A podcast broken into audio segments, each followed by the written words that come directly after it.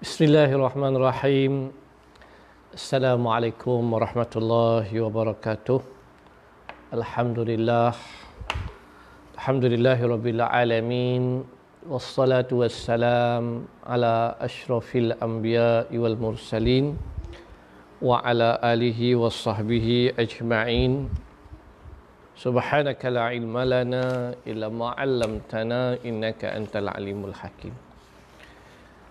Syukur pada Allah Subhanahu Wa Taala bertemu lagi kita pada sesi kuliah kitab Hidayatus Sibian. Kita telah pun selesai memperkatakan tentang aqaidul iman sedikit sebagai uh, titik mula kita nak beribadah kepada Allah Subhanahu Wa Taala. Insya-Allah kita akan mulakan bab yang kedua, bab yang ketiga iaitu kitabus salah berkaitan tentang semayang. Jadi kita dah faham, kita orang Islam, kita orang beriman, orang mukmin, kita dah kenal Allah, Tuhan yang berhak disembah, diagungkan, dibesarkan, dimuliakan. Maka oleh itu antara benda yang amalan menunjukkan kita membesarkan Allah adalah sembahyang. Sembahyang merupakan amal ibadat yang menandakan bahawa kita adalah hamba Allah. Allah pencipta kita, Tuhan kita, pengurus kita, pentadbir kita dan segala-galanya adalah Allah. Oleh itu, sebagai tanda penghambaan kita, sebagai tanda kita ni abadi hamba, maka persoalan sembahyang adalah diwajibkan. Kita wajib sembahyang. Hmm, wajib sembahyang. Sebagai kita hamba Allah. Ya. Sebab tu mentaraka salah muta'amidan faqad kafara jihara. Siapa yang tinggal sembahyang dengan sengaja dia kira kafir lah. Tapi kalau dia mengingkari sembahyang lah. Uh, tapi nak ceritanya besar lah dosa tinggal sembahyang besar sangat-sangat. Bukan kecil-kecil bukan main-main punya dosa. Dosa yang amat besar adalah dosa meninggalkan sembahyang. Sebab tu uh, selepas cerita bab akidah uh, kita cerita bab sembahyang. Baik. Ini suatu kitab pada menyatakan hukum sembahyang. Bermula makna sembahyang. Sembahyang tu apa bermula makna sembahyang pada syarak iaitu aqwalun wa af'alun muftatahatun bitakbir wa muhtamat wa muhtatamatun bitaslim bisyara'id makhsusah. Sembahyang tu artinya beberapa perkataan perbuatan yang dimula akan dia dengan takbiratul ihram dan disudahi akan dia dengan salam dan beberapa syarat yang tertentu. Itu semayang. Semayang ni dia mula dengan ada perkataan dalam dia, ada perbuatan dalam dia, mula dengan takbir. Kalau tak mula dengan tahmid tak sah. Kena mula dengan takbir. Allahu akbar. Itu ke takbiratul ihram. Disudahi dengan salam dengan syarat-syarat yang tertentu. Ha, jadi semayang bukan boleh ikut suka kita. Semayang kena ikut suka syariat. Kena ikut suka Allah. Kena ikut suka Nabi Muhammad sallallahu alaihi wasallam. Bukan ikut suka kita. Sallu kama raaitumuni usalli. Mayang kata Nabi. Semayang macam mana hampa tengok aku semayang. Ha. Baik. Bermula syarat wajib sembahyang itu lima perkara. Siapa yang wajib sembahyang ni? Pertama, Islam. Orang Islam wajib sembahyang. Orang kafir wajib masuk Islam. Uh, orang Islam wajib uh, orang Islam wajib sembahyang. Uh. Jadi pertama syarat wajib sembahyang. Siapa yang wajib sembahyang? Islam. Nah, yang dengar ni semua Islam, maka wajib. Kalau yang dengar ni bukan Islam, maka tak wajib semayang. Dia wajibnya apa? Wajib dia ikut Islam dulu. Masuk Islam dulu. Ha. Yang kedua, berakal. Akil. Berakal. Gila tak payah. Tak wajib. Ha? Yang wajib ni siapa? Orang Islam dan berakal. Jadi orang yang tak semayang, dia kata dia, semayang tak wajib. Tak dia, dia gila. Ha tak wajib semayang atas dia, makna dia sama ada dia kafir atau dia gila. Sebab syarat orang wajib semayang ni, syarat orang tu wajib semayang, pertama Islam, yang kedua berakal, akil. Balik. Ha. Orang tak balik lagi. Jadi kalau dia jawab dia dia tak wajib semayang, dia tak balik lagi lah. Ha. Jadi kalau dah balik, wajib semayang. Semua Islam, tak gila, berakal, balik. Ha, sebab tu kadang-kadang tak wajib. Ha? Yang wajibnya, pok kadang-kadang. Mok kadang-kadang. Orang yang telah pun balik. Akil. Balik. Yang keempat, suci daripada haid dan nifas. Dia tak ada haid, dia tak ada nifas. Yang ini untuk lelaki, perempuan lah, lelaki tak ada. Uh lelaki tidak ada haid dan tidak ada nifas perempuan sahaja ah, Allah Ta'ala bagi keistimewaan pada orang perempuan dia tak payah semayang ketika dia haid dan nifas dan tak payah pula qadha ha, tu special mereka ada keringanan keuzuran Allah bagi kepada orang perempuan saja ini kelebihan Allah bagi uh, kepada orang perempuan ada hari cuti mereka.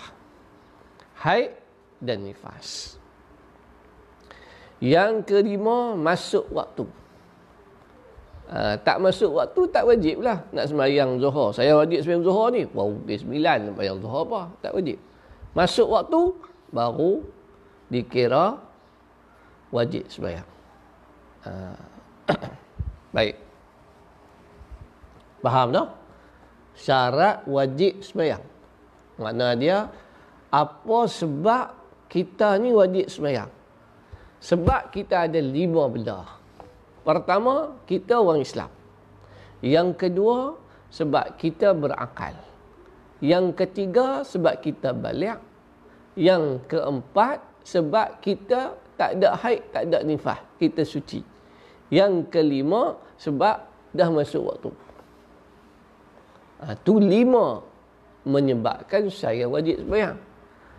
Bila masuk waktu, wajib sembahyang zuhur, waktu zuhur. Bila masuk waktu asar, wajib sembahyang waktu asar. Bermula syarat sah itu sembilan perkara. Tadi kita cerita siapa wajib sembahyang. Kalau ada lima-lima ni, maka kita wajib sembahyang. Sekarang kita tengok pula macam mana semayang tu jadi sah. Kalau semayang tak ada sembilan benda ni, tak sah. Semayang nak kena sah. Apa perkara yang boleh menyebabkan semayang kita sah? Macam mana semayang tu dikira sah? Pertama, Islam. Orang kafir semayang cukup rukun ha, dalam keadaan ambil wudu rukun sembahyang pun betul baca Quran pun betul tapi tak Islam tak sah isi Islam sebab tu orang kafir kena masuk Islam dulu orang bukan Islam kena masuk Islam dulu kalau tidak dia penat sajalah sembahyang pun tak dapat pahala apa tak sah ha. jadi syarat sah sembahyang yang menyebabkan semayang tu sah mestilah orang Islam. Yang kedua berakal.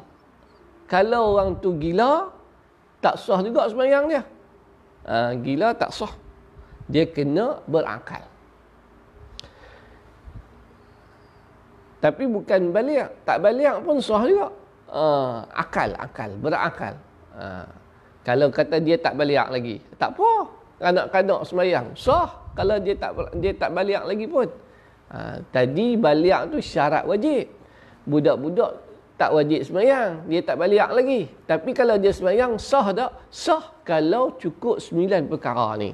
Pertama, dia Islam. Yang kedua, dia berakal. Yang ketiga, suci badan daripada badan dan juga pakaian. Suci badan daripada hadas kecil dan hadas besar.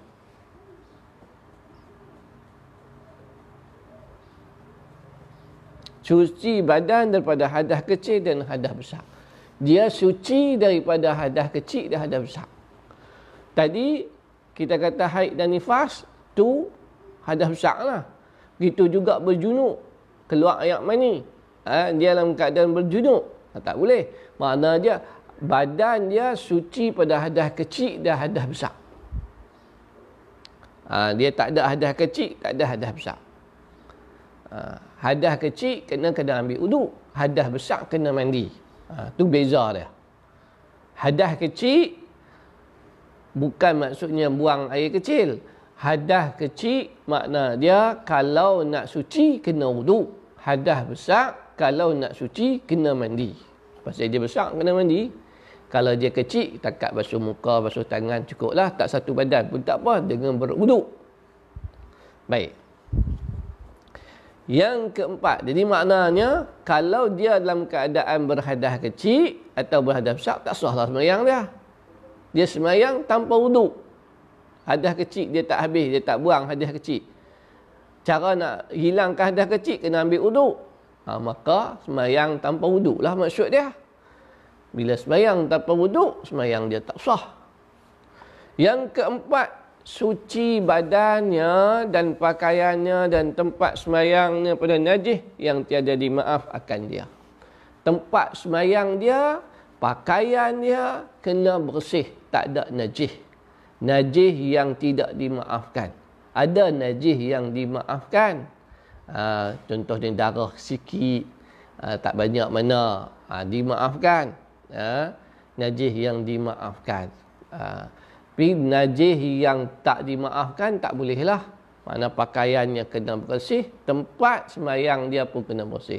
Pasal itu kita pastikan tempat semayang tu tempat kita berdiri, sempadannya bau kita, ha, tempat kita berdiri, lepas tu bau kita, lepas tu tempat sujud kita. Hak jauh-jauh tepi nu belah nu depan nu apa semua kalau ada najis kat tepi sana tak apa. Yang penting tempat semayang. Tempat semayang ni makna dia jarak dia, lebar dia, bau kita. Ha? Kemudian ujung kepala tempat kita sujud, tempat kita berdiri. Ah ha, tu tempat semayang. Sebab tu kita kata bawa sejadah. Sejadah yang kita bawa tu bukan nak lapik day. Yang kita duk buat lah ni, duk lapik day. Apa pasal saya pun tak faham. Ha? Yang duk hampak sejadah hampak sajadah untuk lapik day. Macam seolah-olah tempat mayang dia tu day saja. yang ni satu kesilapan dan kefahaman yang tak betul. Sejadah tu dia buat besar elok dah sesuai dengan sahih kita. Jadi bila kita hampak sejadah, makna itulah tempat semayang kita. Sejadah tu bersih, kita berdiri. Ha, kita tengok tempat tu kotor ke apa ke tak apa. Lah ni kita hampak maknanya tempat tu dah dibersih sebab itulah tempat sebayang kita dihampari dengan benda yang bersih. Kita berdiri di atas sejadah. Ha, kita berdiri di atas sejadah maka tempat kita berdiri dan tempat kita sujud semua atas sejadah. Sejadah tu bersih maka tempat itu dikira bersih kita sah semayang. Ha, tu kena faham. Ha? Ha. masuk waktu syarat sah semayang juga kenalah masuk waktu. Pastikan waktu masuk betul-betul. Tak masuk waktu jangan semayang lagi sebab tak sah kalau semayang pun. Ha. Sebab tu biarlah kita lebih 2-3 minit, 5 minit pun tak apa. Sebab ha, kita lah ni kira dengan kiraan takwim lah ni makna dia mungkin ada kesilapan sikit sebanyak sebagainya maka kita lebihkan sikit 5 minit ke 4 5 6 minit gitulah lepas tu baru kita sembahyang masuk waktu ha. Menghadap ain kiblat menghadap kiblat tak menghadap kiblat tak sah semayang. Kena menghadap betul kiblat ha, kena menghadap kiblat ha. yang kedua yang ketujuh menutup aurat. Semayang tak tutup aurat tak sah. Aurat ha, aurat dalam sembahyang. Aurat dalam sembahyang. Ha, yang laki yang perempuannya aurat dalam sembahyang kena jaga. Pastikan auratnya ditutup. Yang kelapan mengetahui akan kifiat sembahyangnya. Orang nak sembahyang ni dia kena tahulah kifiat secara umum. Secara umum. Ah dia tahu bahawa sembahyang ni ada rukun ada sunat. Dia kena tahulah. Dalam sembahyang ni dia kena rokok, dia kena berdiri, dia kena niat, dia kena baca Fatihah, dia kena rokok, dia kena sujud, dia kena dia kena tahulah macam mana nak sembahyang benda tu pun tak tahu. Ha, yang tu yang dia bagi dia, dia sebut kat sini syarat sah sembahyang tahu kipiat mengetahui akan kipiat sembahyangnya. Kena tahulah nak sembahyang kan tak tahu. Sebab tu kita panggil yang ni fardu ain. Tak bila tanya dia, sebayang tu macam mana? Tak tahu. Ah tu macam mana dia nak bayang? Kena ajaklah dulu. Orang baru masuk Islam. Orang baru masuk Islam, bila kita nak suruh dia semayang, kita kena ajak dia dulu. Kalau tidak semayang dia tak sah, kita kena habak kat dia. Okey, ni lah ni kita nak semayang. Semayang ni, dia ada bacaan, kena baca, you tak pandai baca lagi, tak apa. Tapi makna semayang ni kena baca. Lepas tu dia ada rokok, dia ada sujud, dia ada yang tidak, dia ada sujud cerita kat dia baca tahiyat apa semua kena cerita kat dia. Dia reti baca tak reti baca tu cerita lain. Makna dia semayang dia tu dia tahu. Dia tahu oh ini semayang.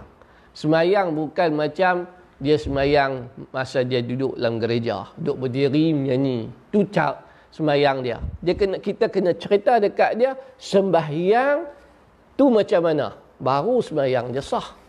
Ha, dia kena tahu yang kesembilan menjauhi pada barang yang membatal akan dia.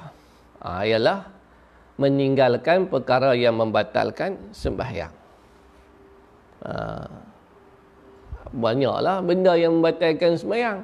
Makan, gelok, cakap, benda. Jadi perkara-perkara yang membatalkan sembahyang. Buat tak usahlah sembahyang. Ha, jadi kita akan belajar nanti perkara-perkara yang membatalkan sembahyang. Ha. Takat tu boleh faham. Kalau laju sangat ke macam mana ke. Kalau tak faham tuan-tuan boleh hantar komen. Ha. Kalau ada pertanyaan, soalan, ha. boleh tanya terus. Saya akan jawab. Anak-anak, tuan-tuan, perempuan, semua siapa yang dengar di rumah. Ha. Boleh soal soal boleh tanya hak mana saya boleh jawab saya jawab hak sama saya tak boleh jawab saya simpan dulu saya akan tanya orang yang lebih arif daripada saya Ha. Nah. Ha. Tanya kalau ada apa-apa kemusykilan. boleh boleh type ha? hantar. Ha. Saya boleh tengok kat sini insya-Allah. Baik. Bermula sebab hadah kecil itu empat perkara. Ah, nak cerita dulu sebelum kita nak sembahyang, kena clear dulu bab taharah. Bab suci ni.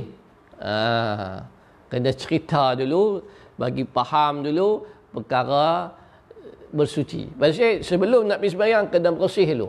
Ha, ini kata Islam. Islam menitik beratkan kesucian. Kebersihan dan kesucian. Kebersihan dan kesucian. Kena bersih, kena suci dulu sebelum nak sembahyang. Ha, bukan boleh mayang terus macam tu. Dia ada syarat dia kita kena suci bersih dulu sebab kita nak menyembah Allah kita nak bertemu dengan Allah nak ber, nak ber, ber, menyembah Allah ha. kita nak jumpa raja pun mandi pakai baju lawa elok sebagainya Ila ni kita nak bertemu dengan Allah. Makna kita nak bermunajat dengan Allah. Kita nak bercakap-cakap dengan Allah Subhanahu Wa Taala. Tiba-tiba dalam keadaan kentut, dalam keadaan tak basuh berak, dalam keadaan tak basuh kencing. Macam mana? Ha, sebab tu, dia buat main dulu cerita tentang hadah tentang uh, taharah tentang kesucian baik bermula sebab hadah kecil tu empat perkara apa yang kata hadah kecil ni uh, itulah yang membatalkan air sembahyang yang membatalkan akan air sembahyang tu nama dia hadah kecil. Apa benda yang menyebabkan kita berhadah makna dia kita tak duduk dalam keadaan uduk. Kita orang Islam ni digalakkan beruduk. Ha? sentiasa beruduk. Galak. Tak kira lah tak semesti dia pergi masjid. Ya duduk dalam rumah lah ni dalam musim PKP ni duduk dalam rumah jaga uduk kita. Bilik ayak duduk ada. Kentut sikit bila ambil uduk ha, lah makan banyak lah ni bila makan banyak banyak kentut lah. kan? ha, jadi Ha, sentiasa beruduk. Nah, kita nak tahu apa sebab uduk kita batal. Pertama, keluar sesuatu daripada salah satu daripada dua jalan, kubul atau dubur. Yang lain daripada mani dirinya yang mula-mula keluarnya. Jadi, apa benda yang menyebabkan hadah kecil? Keluar sesuatu daripada dua jalan. Ha. kubul belah depan, dubur belah belakang. Ha, keluar sesuatu. Dia kata sini keluar sesuatu. Tak kira lah keluar ayak ke, ha, keluar batu ke, keluar duit ke, apa saja yang keluar. Dia kata keluar sesuatu. Mana nak tahu? Ha, tertelan duit siling, ha, keluar duit siling, dua kupang ha, daripada dubur kita. Minta maaf. Cakap. Batal tak wuduk? Batal. Bukan semestinya keluar tadi. Keluar apa saja. Depan dan belakang. Apa yang keluar pada depan dan belakang, batal lah wuduk dia. Makna dia, dia kena ambil wuduk. Kecuali yang lain daripada air maninya. Ha, kalau air mani keluar, bukan hadah kecil dah, hadah besar. Ah, hadah kecil. Tak dah, hadah besar. Maka oleh kerana tu, siapa yang keluar ayak mani, kena mandi. Tak boleh beruduk saja. Ah. Yang kedua, bersentuh dua kulit lelaki dan perempuan yang harus berkahwin antara keduanya yang sampai keduanya pada umur yang diingin akan dia. Ha. Bersentuhan lelaki dan perempuan bersentuhan laki dan perempuan yang boleh kahwin. Makna dia yang bukan mahram. Yang bukan mahram, bukan muhrim. Muhrim itu duk sebut muhrim, muhrim itu orang pakai ihram. Yang tak yang diharamkan berkahwin mahram. Ha, mahram. Muhrim apa dia? Muhrim orang pakai ihram. Ihram umrah tu. Tu muhrim. Mahram orang yang diharamkan kahwin. Jadi, kalau bersentuh orang yang diharamkan berkahwin, tak batal. Ha, adik sentuh abang, tak batal. Kakak sentuh adik, tak batal. Mak menakan, sentuh anak menakan, tak batal. Mak susu sentuh anak susu, tak batal bapa susu sentuh anak susu. Eh, bila masa bapa susu tu menyusukan anak dia? Ialah dia suami kepada isteri yang menyusukan si anak. Maka nama dia bapa susu.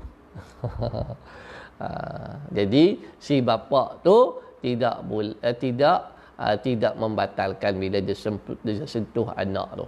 Ha, jadi maknanya yang batai uduk ni yang dalam keadaan dia berhadah kecil kalau bersentuhan dengan yang bukan mahram.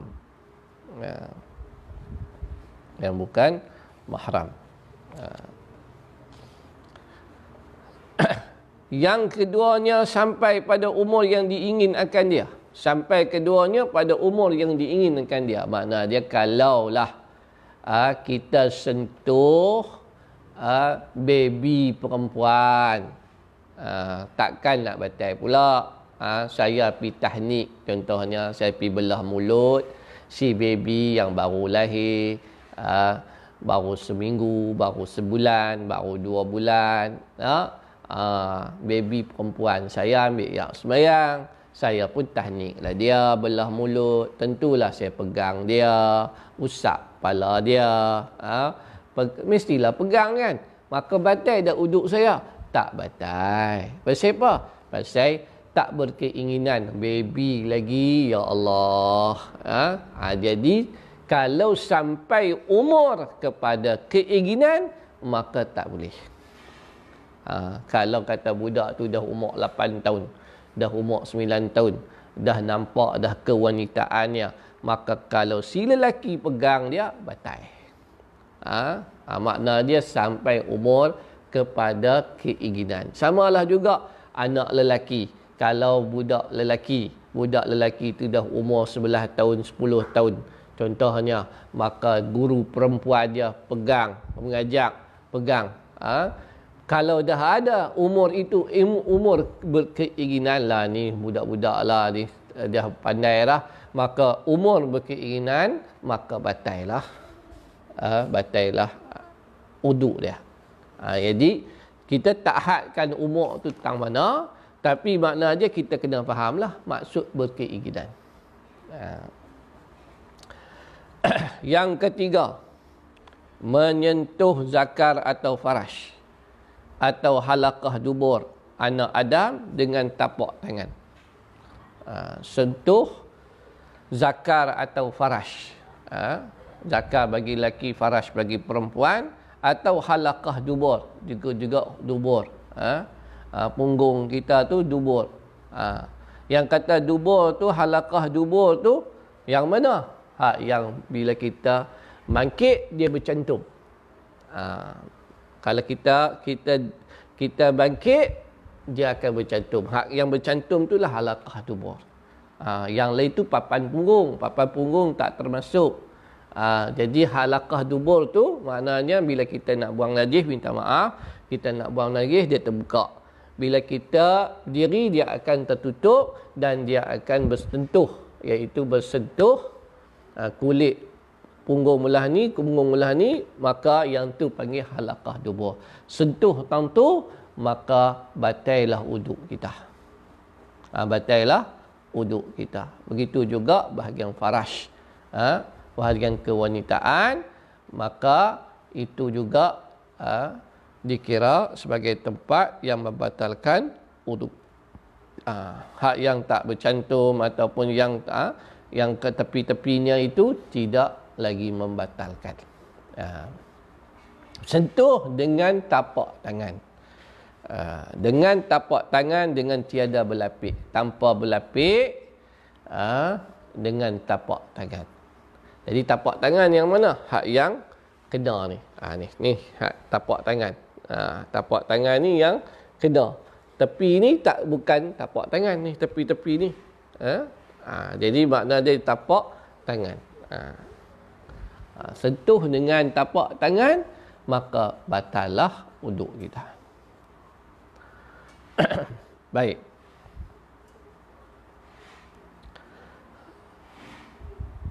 Hilang akal dengan sebab gila atau mabuk atau pitam atau tidur yang tiada tetap pada tempat kedudukannya. Hilang akal, pitam, eh, yang tu semua ha, mabuk, minum arak, mabuk. Mabuk laut, mabuk lah, tak kira lah. Minum arak ke, minum apa benda lah yang memabukkan. Ataupun pitam, ataupun tidur. Tidur jejak lah. Yang kata tidur tidak tetap punggung ni.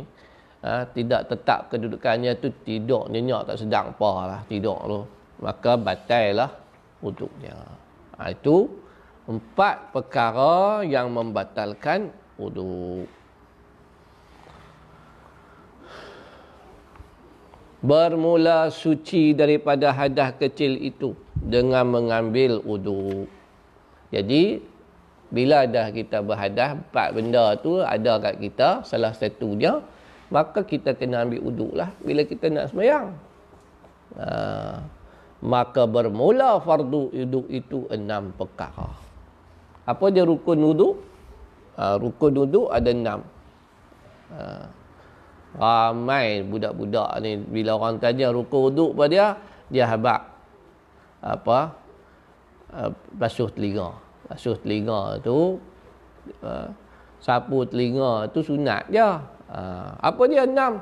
Pertama niat dengan hati.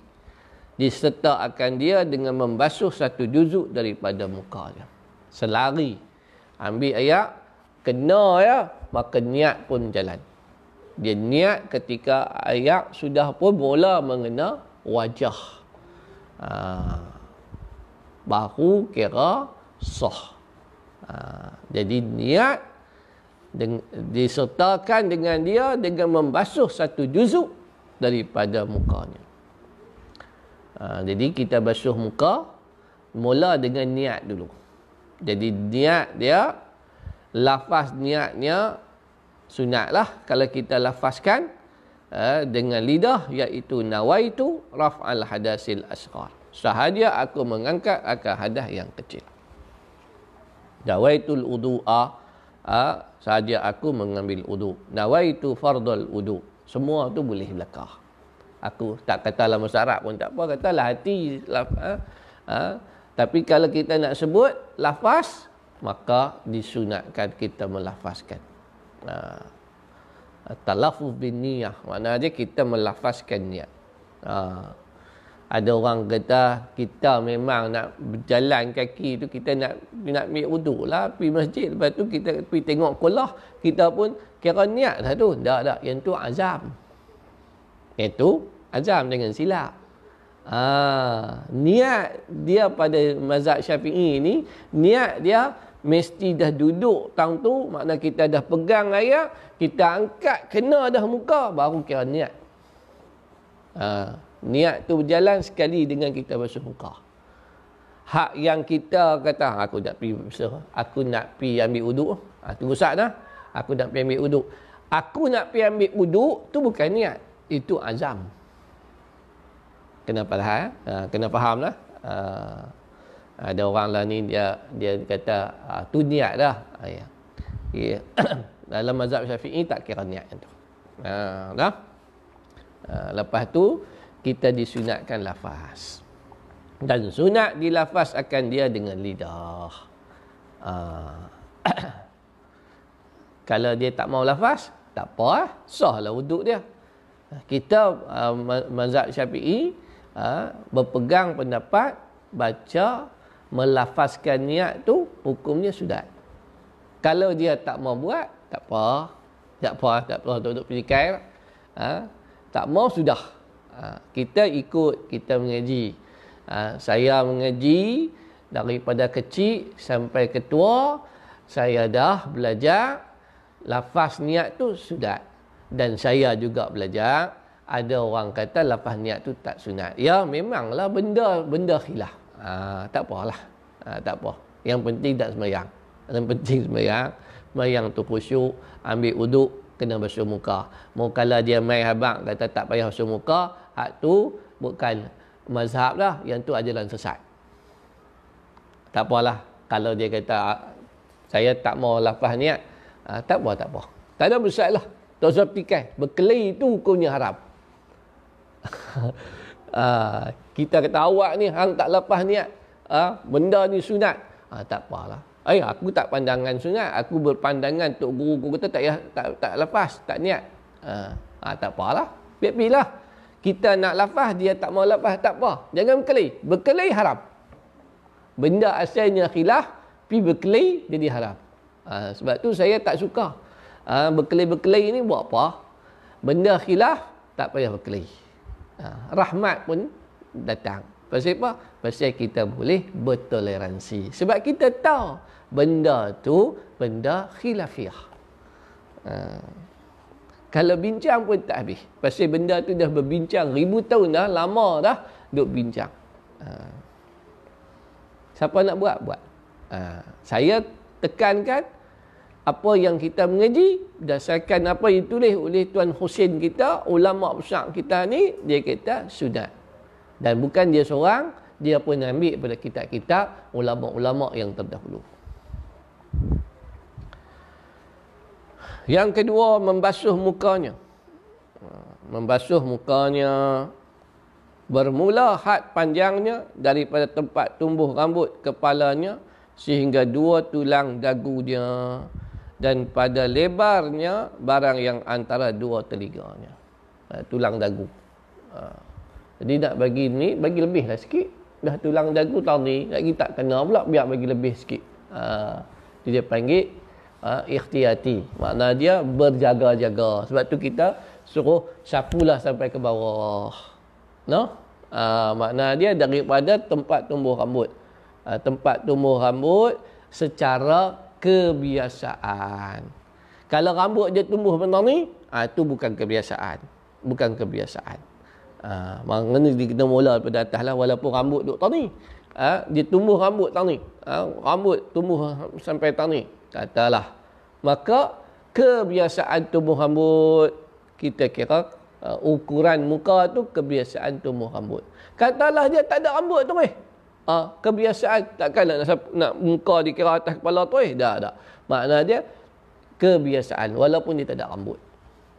Uh, kena fahamlah maksud di sini ukuran wajah yang kita, muka yang kita kena basuh tu kebiasaan tempat tumbuh rambut sampailah tulang dagu daripada anak telinga kanan pi anak telinga kiri. Makna ini dikatakan muka.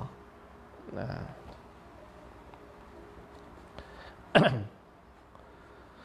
dan wajib basuh barang yang ada atas mukanya daripada bulu dan kulit dan daging yang tumbuh padanya seperti ketuat.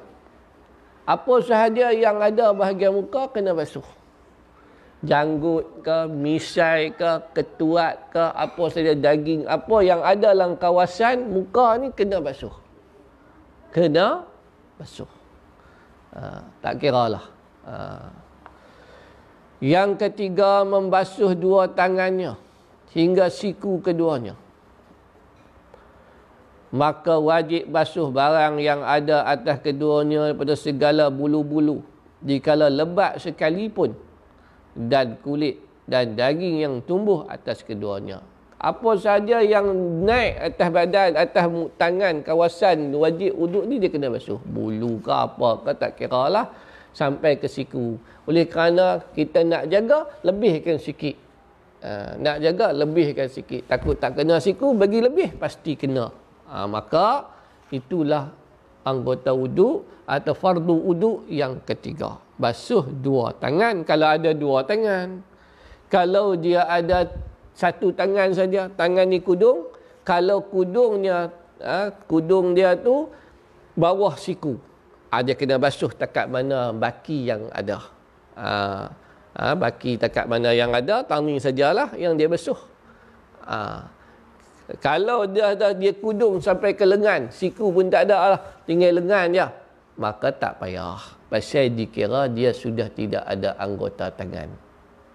Ha, tapi kalau masih tinggal dia hanya tak ada pergelangan tangan, masih ada lagi tangan berbaki, kena basuh. Ha.